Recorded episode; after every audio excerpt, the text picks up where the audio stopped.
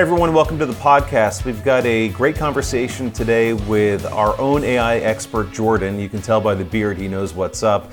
We're going to talk about some of the hottest topics in AI, some of the things that we're facing as we explore AI in the lab and in the solutions that we're working with hands on. We've got a lot of new things to talk about there.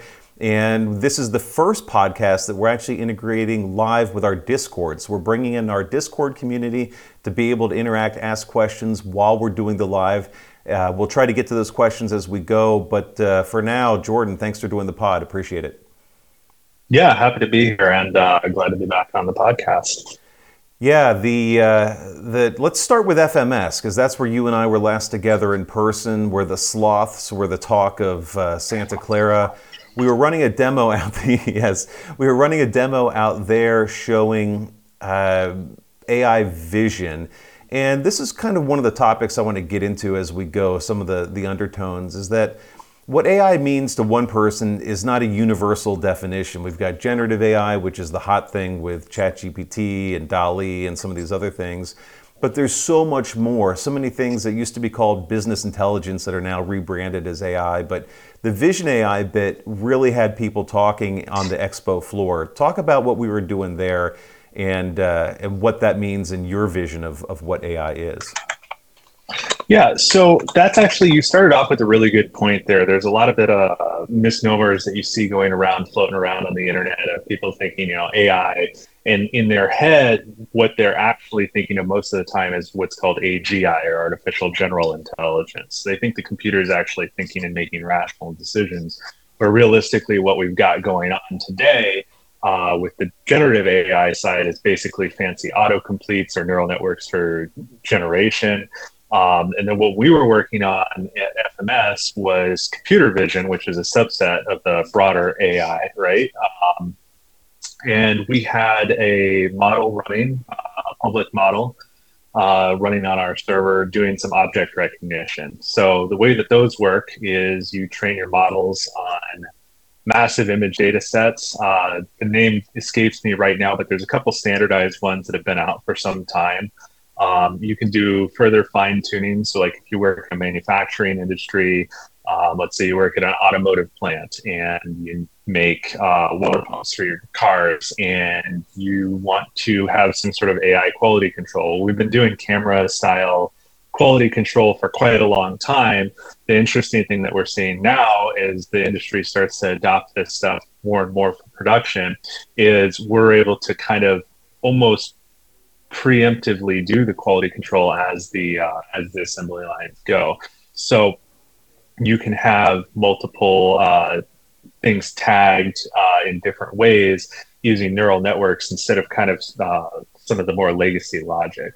And then another thing seen, you touched on there. Well, before before you leave that real quick, I mean, we've yeah. all seen the the factory lines of like uh, making canned peas or something, and if the can's dented, the thing just like flicks it off, it gets rejected and, and goes yep. into the, the waste bin or, or repurposed or whatever. I mean, that I guess was a, a early primitive form of, of this. Is this can properly shaped? Yes, no, and then and then kick it out. Yeah. Um, but when you talk about what we were doing with the, the Vision AI bit at, at FMS, it was doing object detection. It was funny. I thought the funniest thing was as we progressed through the day, it started picking up all the beer bottles at five o'clock as soon as the uh, as soon as the bars opened up in the uh, in the expo floor. So the model you were using was really general. Is this a bottle? Is this a backpack? Mm-hmm. Is this a purse or whatever? Eyeglasses. We saw you know dozens of different things pop up on there. But could you tune it even further if you wanted to and, and had enough camera resolution to say that can is a Coors Light, that can's a, a Lagunitas if it was me. It, can you get that level of detail to really tune this for, you know, I want to know as Anheuser-Busch at an event, uh, what are people actually drinking? Absolutely. And that's kind of where I was going with the, the business intelligence side of it, right? Where we're seeing, you know, we've, we've evolved now from, you know, my can is dented on the, on the factory line to being able to classify multiple things in an image and not just detect just if something is incorrect or not, but also be able to detect and categorize different things. Um, so you you know our model was more general. So we had you know teddy bear and we had can um, and bottle, of course. Uh, but with with proper tuning, like you said, proper resolution stuff, we're actually starting to see a lot of um, retail based companies for loss prevention uh, start tracking the things that come across like the self checkout and tying that in with the scale weight data and right. tying all of those things together. But they're they're investing massive amounts of time in creating the training data sets for those models, right? So in in kind of a optimistic kind of way, you know, saying something like all things are possible through AI as long as you have a good enough, big enough data set and a big enough GPU to run it on. Um, which kind of brings me to one of my next things that I actually wanted to talk about, which is the actual creation of training data and how I'm not mm-hmm. seeing a ton of stuff in the market right now that's focusing on that. Everybody's talking more about, you know, oh, here's all the cool stuff you can do with the model. I'm more interested in it. How do we get there? What's that roadmap looks like? And I think that's kind of what we're seeing. The off the shelf uh, chat models like uh, Chat GPT Enterprise, for instance, uh, was recently announced is getting you know a lot of traction because it kind of helps bypass and sidestep a lot of that initial training and uh, other data creation and um, normalization that you need in order to be able to work on these. Well, that's I mean you're getting at one of my pet peeves eh, now is that the the AI world, and I said it at the beginning, is like different things to different people. When you talk about creating this data or creating the models or whatever, there's a giant chasm between the HPC installs, uh, the top Fortune 100, and what they're doing, and what some small business, some small retailer, some small manufacturer is doing.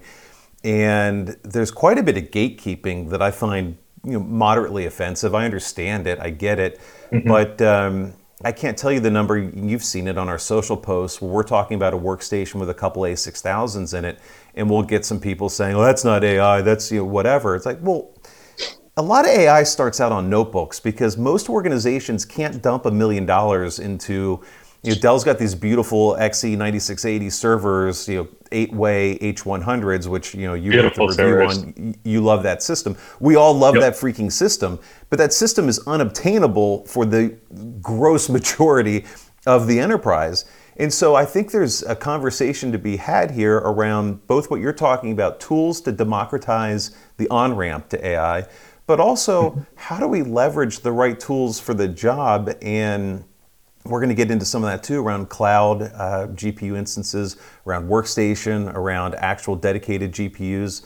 Uh, like I said, uh, you know, the XE9680 or even the two uh, 4 by uh, systems from Dell that we just saw. We've got a nice, like a 30 minute plus video coming on YouTube for that.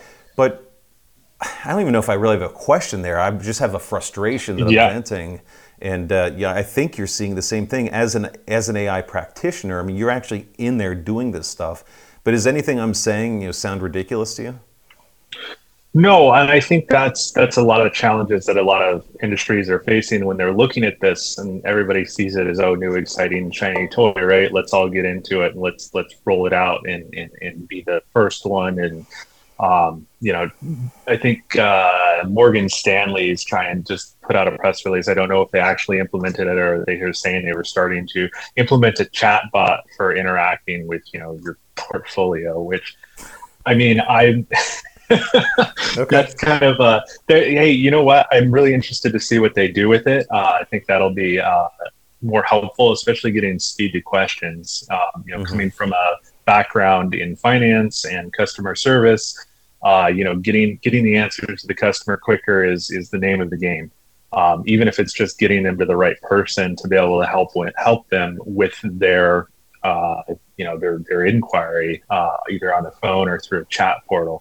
Getting them to the right person as quick as possible is paramount to improving customer experience. So in those types of scenarios, yeah, these chatbots are great, and if you can have natural language conversation backed by routing logic um, you know you can get increased deflection rates in your contact centers um, better handling times because folks get to the right person uh, at the right time. You know, you call the bank and you say, I got a problem with my debit card, and the machine hears, oh, and they send you to the credit card department.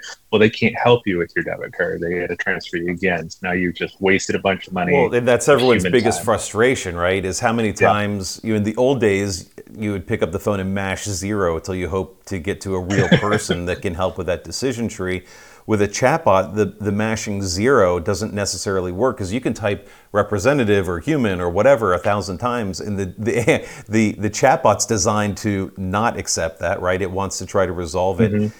And we've all had bad chatbots. And I guess, have we had good ones yet? Have you been impressed with anyone's customer service bot to this point? I had uh, I had some uh, hands-on experience with uh, AWS as a contact center plugin for theirs that utilizes their chatbot, um, and it had some pretty powerful connectors in there. Um, you could, you know, of course, uh, set up logic that the first couple of times uh, people say, you know, talk to a human right away, it'll kind of press them into trying to, hey, if you can just tell me what you're called, like what you need, I can try. Give me something, right? Give me something yeah, give me something.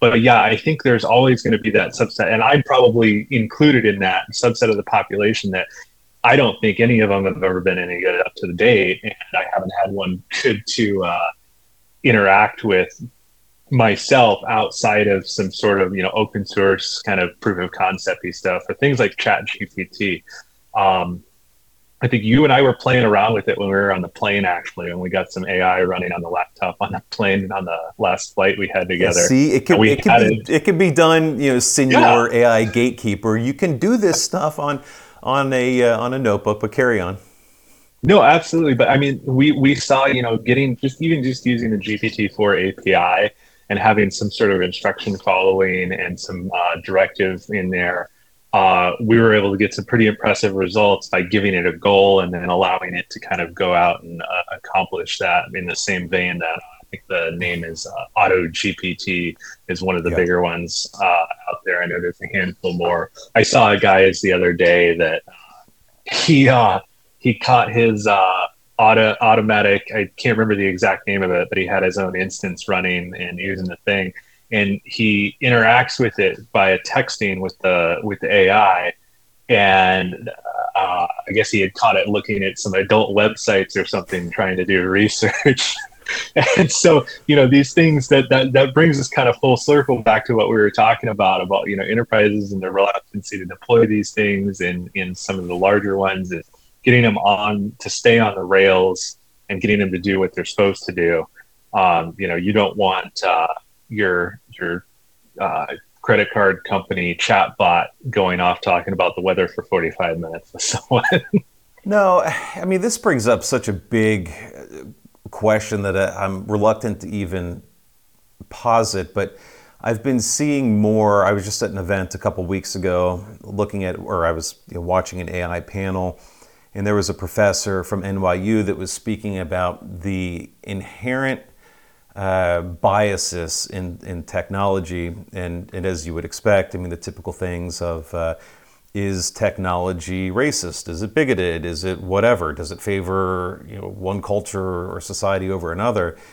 And you and I were talking about that. And I think it's kind of what you're talking about here is if you say to your, your, your AI model, go explore the internet and get smart and then come back and, and be aware of these things, it's going to touch everything it can and pick yep. up pick up some flavor of of culture that could be hyper extended in any direction, right? I mean, there's no mm-hmm. if, if there's no barrier to where it goes and the information it consumes, then it could look at ESPN and be a, a, sports jock kind of AI persona or you know some other media. It doesn't make any difference. But you, are getting to you're, what you're getting at is there is a need to make sure that the data going in is quality. And I think that's part of the the concerns that enterprises have is. I want my chatbot to be good. I want to expose it to relevant information, but not too much information where now I missed some sort of security check and it's sharing Jordan's account information with mine because we have similar interests, and that's not good either. Right. That's, I mean, security threats. I've you know I've worked in that field and seen done a couple analyses of uh, how how that plays out through long context uh, conversations. Um, so there's of course that, but touching on what you were saying before with inherent biases in in AI, um, that's a hot topic right now, and and getting the training data properly together and properly put in there um, is you know paramount. You need a very diverse group working on on doing that, and mm. you know I I say this being fully self aware of we work on the internet and we our platform is the internet. The internet is a garbage cesspool of nonsense most of the places out there. Yeah, I know. Um, I've been on I've been on Reddit. I'm aware. yeah. Uh, and and so if you don't take care in your selection, which is an absolutely mammoth undertaking for something like an LLM, um, if you don't take care in your selection, getting getting the proper training data or even that proper fine tuning data um, is is a real challenge right now. Um, you know, being the one man band here, working out of the lab with uh, with just our silly projects. I mean, we've seen some pretty some things we probably shouldn't talk about, but we've seen some pretty interesting results come out of just finding random data sets or hitting a Reddit API to yank down a bunch of information. We've seen some pretty interesting things happen. Um, well, no, direct, let's, let's you know, talk about it. Like, I mean, part of that FMS demo was running an 8AI Doom server with a ninth system on a, on a laptop logged in. So this was one system that was doing all of these things. And I don't know exactly. You tell me what you what you told it to seed for Doom video game players, but it wasn't long before I'm sitting there at the booth. I'm looking at the chat on the uh, on the laptop that's observing the game, and the eight AIs are talking so much trash to each other. We had to we had to turn it off for a little bit because it was uh, a little uncomfortable to say the least. With what these in uh, my defense, it was they're really invisible good. guys. They're invisible AI gamers fighting each other and, and, and making uh, uh, anatomy jokes. But uh, yes, in your defense, what? In my defense, it was really well implemented. Uh, Doom online chatter. and for those in our I'm audience gonna, who played that, yes, I'm, I'm, I'm not going to disagree that it executed the mission. It understood the assignment, yeah. as it were. Okay. Yep. So that's part of the thing too, is making but, sure that the assignment right, is the, is right. Yeah, and we didn't. We we we may have been a little too fast and loose, and that kind of comes up to the conversation of ethics and AI, right? You know, you play a little too fast and loose with your assignment, with your rules, and you end up with stuff like our AIs and booth from thousands of people telling each other to blank and blank themselves. Yeah, and yeah. I, was, I, I was I know, was both I was both proud of our deployment and somewhat embarrassed at the same time. I mean, it's like we said we were going to set up a Doom server, which we did, and uh, yep. it executed it quite flawlessly. But that does highlight the point of you know, it, it's not as simple as garbage in, garbage out, but there is definitely an underlying tone of what are the limits and, and where do I want this thing to go? And I think that's part of why most, as I was saying before, most of our chatbot experience has been either rough, you know, somewhere between rough to terrible. I think there's a general reluctance by the enterprise to give these things more information because of the unknown. The fear mm-hmm. of the unknown is going to hold back public interfacing AI in the enterprise, I think, for quite some time.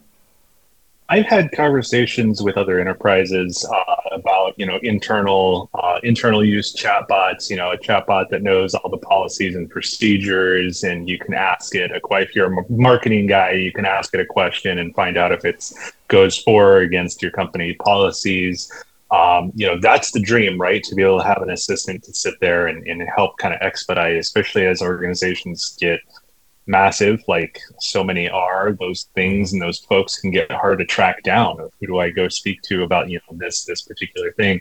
And having all the data sets you know containerized into an ai model or a model that has access to be able to search those um, and where the conversation ultimately leads is yeah, but there's some stuff that you know SVP of marketing can have access to and know about, but there's things that you know uh, a remote support phone agent should not right. be you know able to ask questions about you know finance protocols for you know expensing uh, private flights or just something completely arbitrary, right? Like, but that that's but ultimately role, where the question always leads. Access, yeah. Right. Yeah, and we're gonna have so, to have a whole new category in Active Directory for your level of AI access in within an organization. Right? Seriously, and that's, like that's, exactly where I was heading with that. Is is it's not just as simple as Active Directory role based right now, and getting to somewhere like that would be great. Um, I would. I mean, having. I think. I think the the, the path on that would be path of least resistance, at least on that to explore, would be having it the uh, the initial interaction give the prompt give the AI as part of the initial prompt your levels of access based on some Active Directory stuff and and have it work that way. But even then, you start talking about things like prompt engineering. So we start looking at stuff like NeMo guardrails. Um, you know, getting that to be into a spot where it can handle permission based stuff um, would be a really cool thing to see. Um, well, beyond you talking just, about, you know, things. Yeah. Even on the prompting bit, I, I didn't know this until just recently. In organizations that have aggressively invested in AI, that's a job. Mm-hmm. Just just writing the prompts is a full time job that that never existed before. Um, this is, I don't know how common it is, but there are certainly people out there that are paid full time to help their organizations or help their, their people in their organizations write well constructed prompts. And it's not just like we've all interacted with ChatGPT by now, I think most of our mm-hmm. audience mm-hmm. has. And you can say, you know, write me a, a sonnet about, uh, you know, this person, this person that, that talks about flowers a lot, and it'll go do that.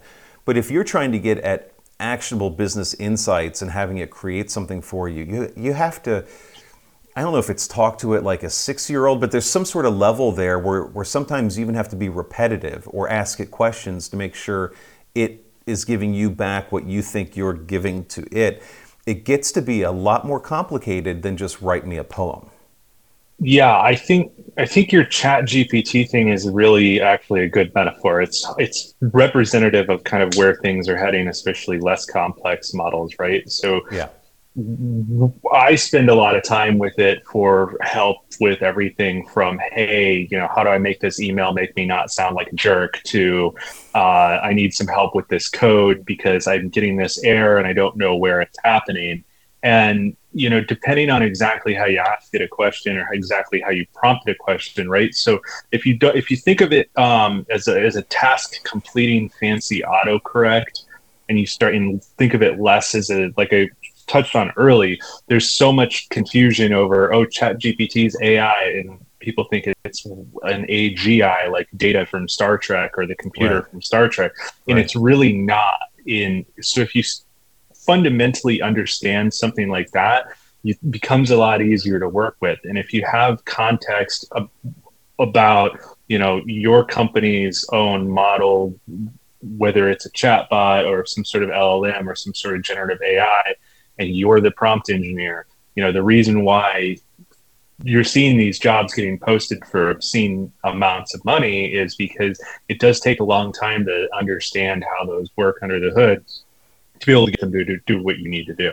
Yeah, yeah. No, it, it makes sense, and uh, the the the world of challenges that AI is opening up in organizations again, which is why I go back to some of my frustration that you talked about some of. Uh, NVIDIA's tools. They they did a, uh, a release last week on uh, on some new uh, LLM support uh, with software they're open sourcing, and we can get into that a little bit if you want. Mm-hmm. Uh, I don't think you've had time to play with it hands on yet, but still, I, I, think as an industry, we could do better to to help democratize these tools. I think a lot about you know ChatGPT again because it's such the obvious one that a lot of organizations are reluctant to use it because there's no privacy there. If you use the, the public version and you pump corporate data into it, there's no guarantee of, of, of uh, anonymity or privacy with that data, right? So they it's hard for an organization to go hard on that. Plus, it stops. Its data set is what 2021 or something, so it's a little bit older, and it's trained to do what it's been trained to do, not necessarily what you want it to do. So, how what is the the on ramp for a, for some small business, small enterprise that wants chat gpt like functionality across its internal assets with maybe some public uh, websites or whatever that it that it identifies as relevant. What is the on ramp for an organization that wants to do that? And do they have to go staff up you know a, a couple million dollars in a in an ai department of, of people which are hard to find to, to go run something like that? So i think you actually hit the nail on the head there uh, the on ramp looks like getting something set up internally and interacting with something like ChatGPT for having a few really good initial prompts set up for it for how it's supposed to help you uh, and what it's supposed to do. Uh, you know, a, a, a well skilled veteran engineer uh, could you know get an azure instance of gpt-4 and have it plugged into a slack bot where anytime you mention the slack bot in a channel it's able to respond and answer questions and help you do stuff. Uh, even if it's just as simple as, you know, getting, you know, help me reformat this Excel table or help me clean up this company wide announcement. Getting easing into it and having everybody make sure they have a full understanding of what they're getting into. I think with something as simple as that, as a Slack bot, is far more valuable than trying to dump in head first, right? Because you quickly start to understand the limitations and the actual practical uses of these things other than yeah write me a poem about brian's wonderful salt and pepper hair. Well how dare you. So what what's the pract well so think about it this way. If i'm use salesforce.com most organizations mm-hmm. use that for their crm and and uh, and, and sales funnel if I want a, uh, an AI model that analyzes that data and comes back with a, because we know salespeople are notoriously awful at making their own sales forecasts, so that's why it's you know a, lot of you know, lick finger and stick it in there and hope for the best. But an AI model should be much more uh, rigorous, or could be much more rigorous in that process, assigning probabilities and coming up with a, you know, salesperson one, you know, your your your predicted sales target this month is $28,325. And we can mm-hmm. give it that rigor. Is it on the business to be able to come up with that model on their own, to be able to take advantage of that and to make their sales process smarter? Or is that something that we should expect Salesforce.com to create and say, you know, give us your parameters, we'll, we'll certainly not a value add, we'll charge you, you know, $10 a head a month for this AI tool that all it does is help you uh, understand and more and better predictively analyze your your sales funnel. Like where where do you think, based on what you're seeing, where's the pressure or where's the innovation going to come from? So that's I think that's a kind of a complex question, right? So you've got to look at your own particular use case as a business. If I'm a you know 50 person shop selling repair services uh, across, you know, uh, like a Cincinnati area or something like that, yeah, use the Salesforce built-in one. Use Google's uh, Google Sheets built-in stuff, right? Get your feet wet, get in there. I don't think everybody needs a custom, you know, custom model built out right away. But if you're somebody like a financial institution, I don't think you want to wake up one day and see a headline of Chase accidentally yeah, yeah. bankrupted, you know, because they turned that, on. That's the fear, right? I mean, soon. we talked about that. Yeah, yeah, um, um, yeah. It's it'll be interesting. I so I, I don't know why I'm so stuck on this, but what as a practitioner yourself, what do you think small businesses can do? Where do they start? If they've got some IT generalists, they're not ready to go all out on AI, but they want to understand better how it can impact their business. What's what's step one? Is it certifications? Is it training? Is it downloading I Llama mean, and, and hoping for the best? Like where where do you even start to peel back this onion?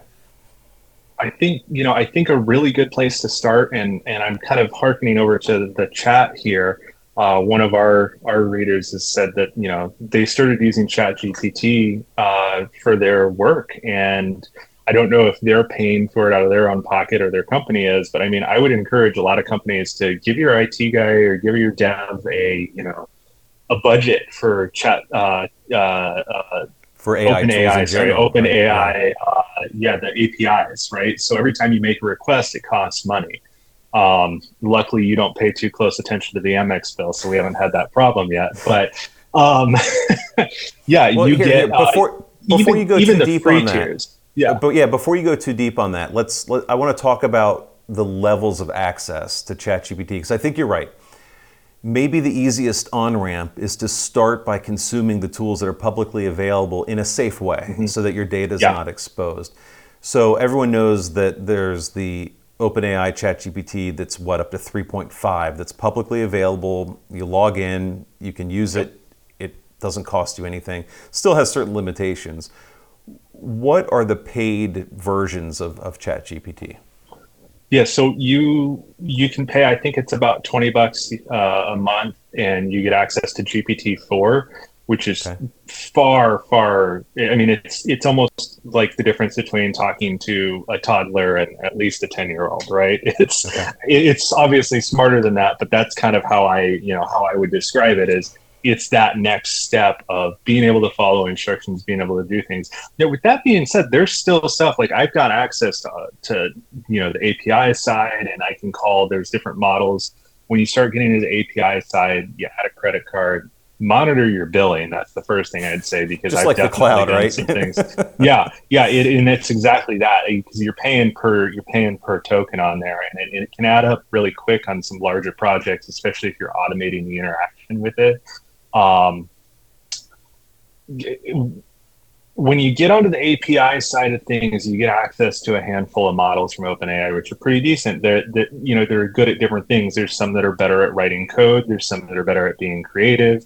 Um, there's some that are better, you know, like Chat GPT four. You have a, a API version of it, which is far I found to be far less restrictive and more mm-hmm. compliant with my requests, if that makes sense. Um, let me clarify that when I say more compliant with the requests, if I ask the chat version of GPT-4 through the web browser, hey, um, can you, I need to write some code to, um, you know, print out a list of uh, you know 35 grocery items. It'll kind of give me a sometimes it'll give you like a start of oh here's how you start that in python and then it'll put like an ellipsis and a comment that says and keep going here. I found like the yeah i know it's like what the heck am i asking an ai for if it wants me right, to do it myself? Like um, the, the, first time I ever saw that and kind of ran into that brick wall, it was really frustrating because it was like, what am I, what am I doing here? But when you move over to the API side, you start getting into a lot more um, freedom with it. And then you can start using vector memory databases. Uh, I use Pinecone a lot in our lab um, can you, know, to help kind you, of with the long term memory. Can you give it more data sources? Because, like the native, as we said, the native. ChatGPT database stops at a, at a time in 2021. Yep. So then, then your kind of your next step would be going and getting an Azure GPT, for instance. Okay, um, so that's you so that's make. What, uh, I'm just yeah. thinking about like in a small business, repetitive tasks like uh, marketing emails, or or even in our own, we do a weekly newsletter, right? So right mm-hmm. now we go and we manually you get the headline and a summary and a link and whatever. It's it's repetitive.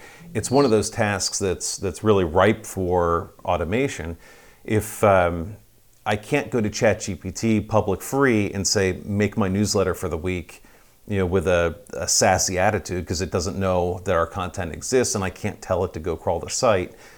What level of, of integration do I need with OpenAI to enable that kind of activity if I really wanted it to go make me the weekly newsletter in a sassy tone? So I think I think you got to look at that as as a couple different things, right? So the content generation side of it, that's that's where you would go to use like the OpenAI uh, API or the uh, the the either your private instance on Azure. Um, is the this is this is something we see a lot too is like the over implement over uh, implementation over use of, of AI you know, if, if you the only tool you have is a hammer, everything starts to look like a nail, right? Sure. But Where that starts to get interesting is if you look at it from kind of a full end perspective. Now we've got a weekly batch process that runs on our server that goes and pulls all the links and everything, organizes it into a preset prompt of here's all the links, autom- and it pastes those. So, so you're not doing all of that on AI, but you can start automating your process of, you know, collect all the links programmatically uh, with some sort of bot or autosys job type thing, send that through the API with the request, and then you get back your text, and that gets delivered to your inbox for approval, and then and then blasting. Okay. So, you know, that's that's a really good use case. Something I hadn't fully thought up. That would be how I would do it. Well, that's the other thing too. Is there's a lot. there are many ways to uh, to to go after these things. Yeah. Uh, so we've talked, gosh, a lot about all sorts of topics today. One that I don't want to neglect, though, is hardware, and you know we're obviously hands-on with a lot of this stuff in the lab. Mm-hmm. We've got a project right now. We're working on uh, workstations that have GPUs inside and need to access the data, and and that's one of the big things, right? And not even just not even GPU direct storage. I mean, that's cool and all, but that's a step even further down the road of integration from a uh, infrastructure standpoint. When you think about what workstations are doing, where some of these data scientists are, are doing that initial workload, the systems themselves don't have a ton of storage, despite the one that we just built with 200 terabytes uh, or 300 terabytes. That's that's very rare. Getting access to more data, though, helps train the models more faster. Yeah. And what what are the challenges you're you're seeing there as we're exploring this in real time? Yeah, so we're doing um, like you know we've got that we've got a piece coming out about this soon. Uh, so there'll be a lot of detail in there. We're doing kind of a free you know a free tier of that, right? Where yeah. we're using single GPU workstations and doing kind of some research level uh, model training and model inferencing for testing and validation. So uh, when you start talking about being able to keep your GPUs fed and keep those, uh, you know, keep your ROI going and, and, having either shared or leased terms through your developer team to some really powerful GPU workstations or GPU servers, keeping that stuff fed is one of the most important things. You don't want your GPUs sitting idle, uh, especially no, with the cost of something like an H100. Yeah. Right, right. So when we start looking at something like I think our box is something like 80 terabytes of Gen 5 PCIe uh, and NVMe in there. Uh, and we have that shared at line speed. Uh, we're at, you know, what would be the equivalent of a Gen 5 drive in each of those workstations um, at 80 terabytes. So you have massive access, instantaneous as access to all of these, um, you know, all of this either training data or validation data or data that you want to go do an inference on to do to do the validation of your models, and having that not only centralized for things like uh, version control or making sure your dev team's all working on the same things, um, but also being able to parallelize. Uh, you know, I you know I'm sitting here working on a model that's slightly different than a model that you're working on. Uh, but we're working off the same data set to see who yeah. can come up with the same thing. That iteration, yeah. getting all of that stuff, and and especially like the the really compelling thing about the E1S is uh, like that's one U in the rack. Each GPU server, when you start sticking in, um, you know, like four, eight, whatever GPUs, you're looking. I mean, minimum two U, right, for the for the Dell liquid cooled. If you're not doing liquid cooling, you're at to four U in, in, in a lot of scenarios to get more than one GPU in a in a in a you know rack. So each instance you're sucking up a lot of space to get these get these parts in there. And I think the XE9680 is that a six U? I can't I can't recall exactly how uh, yeah, that was. It's uh, it's a four U um, for the GPU server and a two U uh, essentially yeah. PowerEdge sitting on top of it. So so now we're talking about you know we're sucking up so much rack space just to get the compute going uh, what, what, are we storing on it? It would be extremely expensive to outfit all those servers with you know 80 or 100 terabytes worth of storage space. Well, and they don't even, still talking yeah, about if they even have the slots, right? Because that's the other thing is the the GPU heavy servers often give up storage. Um, mm-hmm. Or you can look at a general purpose server with 24 bays, but then you're restricted on you know two add-in cards because you've got no power envelope. I mean, it's the hardware right now is a series of, of I would say, intelligent trade-offs to understand what you need, how much power your rack can even support. You mentioned liquid on the uh, the 9640, and again, I'll plug the upcoming video. We have a a monster video diving into Dell's uh, latest GPU servers Kevin and I were down in Texas last week uh, looking at those guys. And that, yeah, but ultimately you're right. Having fast shared storage so that you can have direct links to your GPU servers, to your workstations, mm-hmm. to whatever, I think is going to be a pretty compelling story. And the uh, the server guys, the software, and, and the uh, SSD guys are well, and, and NVIDIA with the NICs too, are really all trying to figure out how to how to bundle that and, and communicate that to the market uh, right now. And, and, just what you're seeing on the E1S drives, they're actually Gen 4, but they're still extremely fast and, uh, and wickedly dense. And the servers are so powerful now that we can keep inferencing cards in there. We're using an A2, but you could put two of them in there, mm-hmm. I think, a couple L4s if you if you could e- even find them, which is the, the next challenge with uh, any of the NVIDIA cards. Um, but uh, yeah, now we can inference on that data without moving it again, which is which is pretty conceivably power, yep. powerful stuff.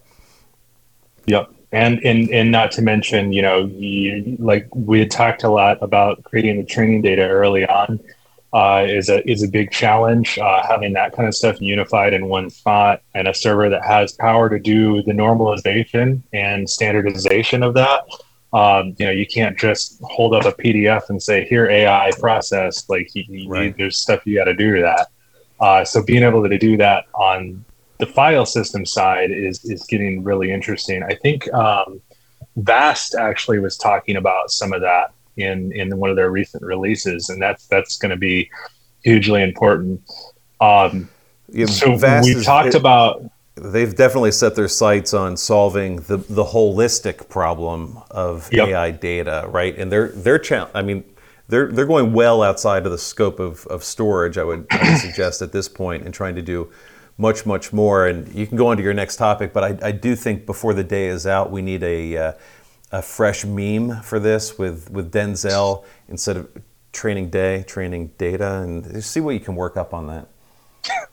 I'm sure our Discord will get right on it. Um, uh, yeah, it, but wait, actually, I, I, know I just said you could go again, but just a reminder for, for anyone listening in or, or watching the video on YouTube, we're also streaming this live right now to our Discord audience. So if you want to participate in the conversation, if you want to help tune my conversation with our, our interview guests, absolutely, you can submit questions, interact in, in real time, and uh, we're uh, we're doing another uh, uh, podcast, you know, pretty much right after this one.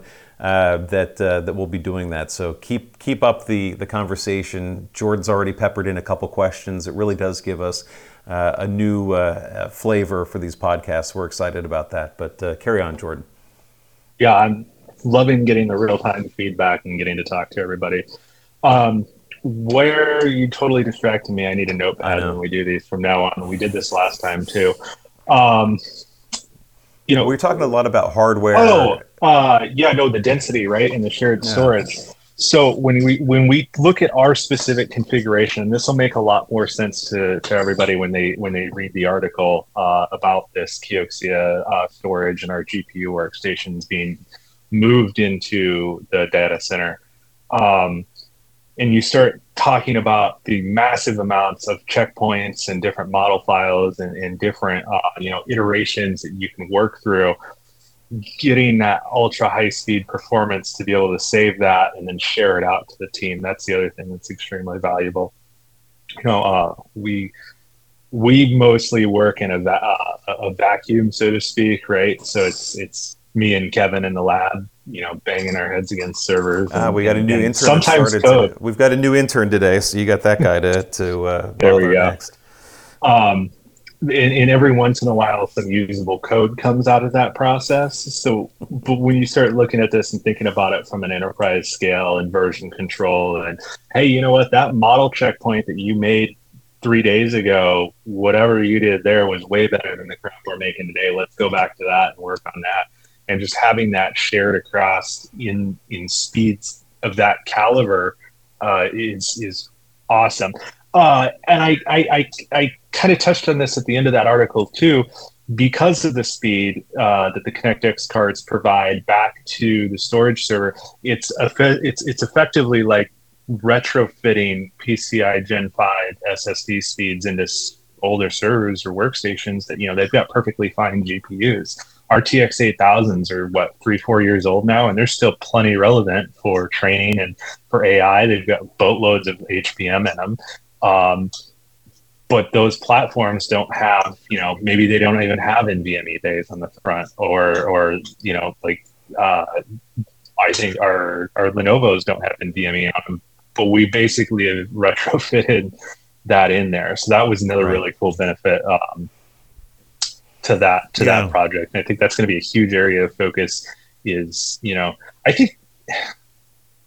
Yeah, I don't want to get too speculative here because we end up talking about tape here in about five minutes, but it's uh, tape, it's tape, lib- tape libraries for AI. I'm actually headed out to uh, to uh, Denver in, in, a couple weeks to, to visit with Quantum, so uh, I'm sure they would be over the moon if we started talking about tape fueling AI innovation. Well, tell them I'll dust off my i500 as soon as they send some updated drives. Um, we've got, yeah. I mean, we this this is so back to kind of uh, again once once you started this with the whole BI, uh, business intelligence, analytics, big data yeah. stuff, right? AI as we call AI is so all encompassing of all of those disciplines and all of those fields, especially when you start bringing in the HPC requirements. Um, it's really going to be a big unifier of technologies over the coming years, and it's going to be more and more interesting. You know, the, the Grace Hopper super chip is one that I'm excited to get hands on with. Yeah. Uh, hopefully in the near future here. Um, you know, in, in getting this stuff all pulled together and into something really crazy. It's it's really cool to watch.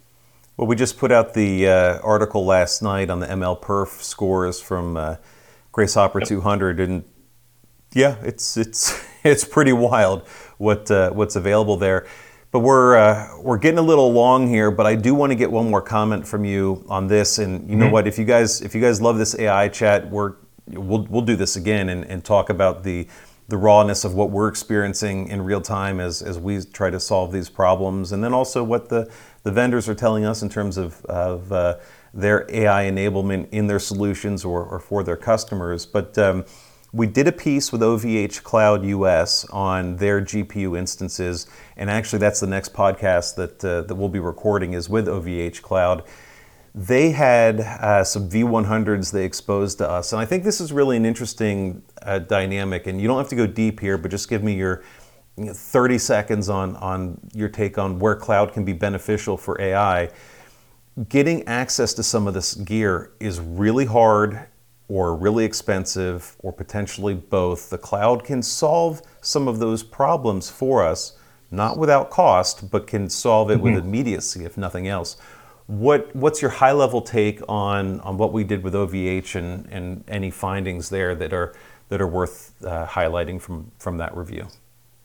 If you've got, you know, I, I see OVH fitting in in a really uh, really good rapid push to market. I've got this model and I need to get it up live on the internet, doing some inferencing. Uh, you know, I, and it's it's so affordable. If you can fit into the memory limitations of the V100 on your on what whatever work someone may be doing, then I think it's great. And if you are just someone studying and trying to learn how to get into this, how to interact with CUDA, how to work, um, you know, how to work in the, the Linux Ubuntu server environment, um, and, and working with different driver versions, the ability to just turn on and turn off and delete and spin up and spin down all of those um, you know those instances is extremely valuable Uh, i think if i recall it's 88 cents per hour so you know if i'm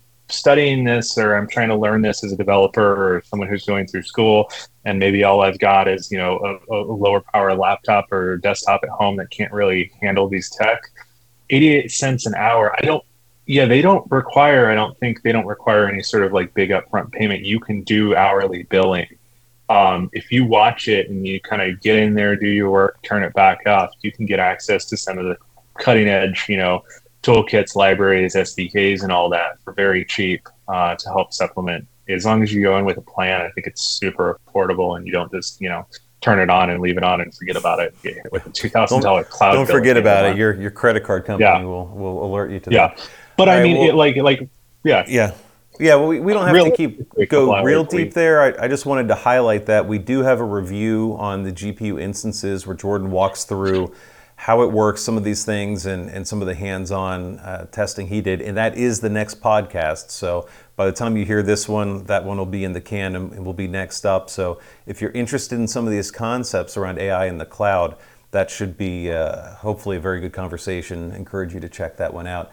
Jordan, I- I've got to cut you off on, on this one, but this has been a great conversation. Uh, and, and like I said, we're, pump, we're pumping these live into Discord now, so join our Discord if you need that link. It'll be in the description uh, of the, uh, the show, or it's linked in the top right corner of our website, storagereview.com. Check it out and uh, join the conversation. We want to hear from you. Until then, uh, Jordan, thanks for doing this again, buddy. yep. Good to talk to you, Brian. All right. Thank you.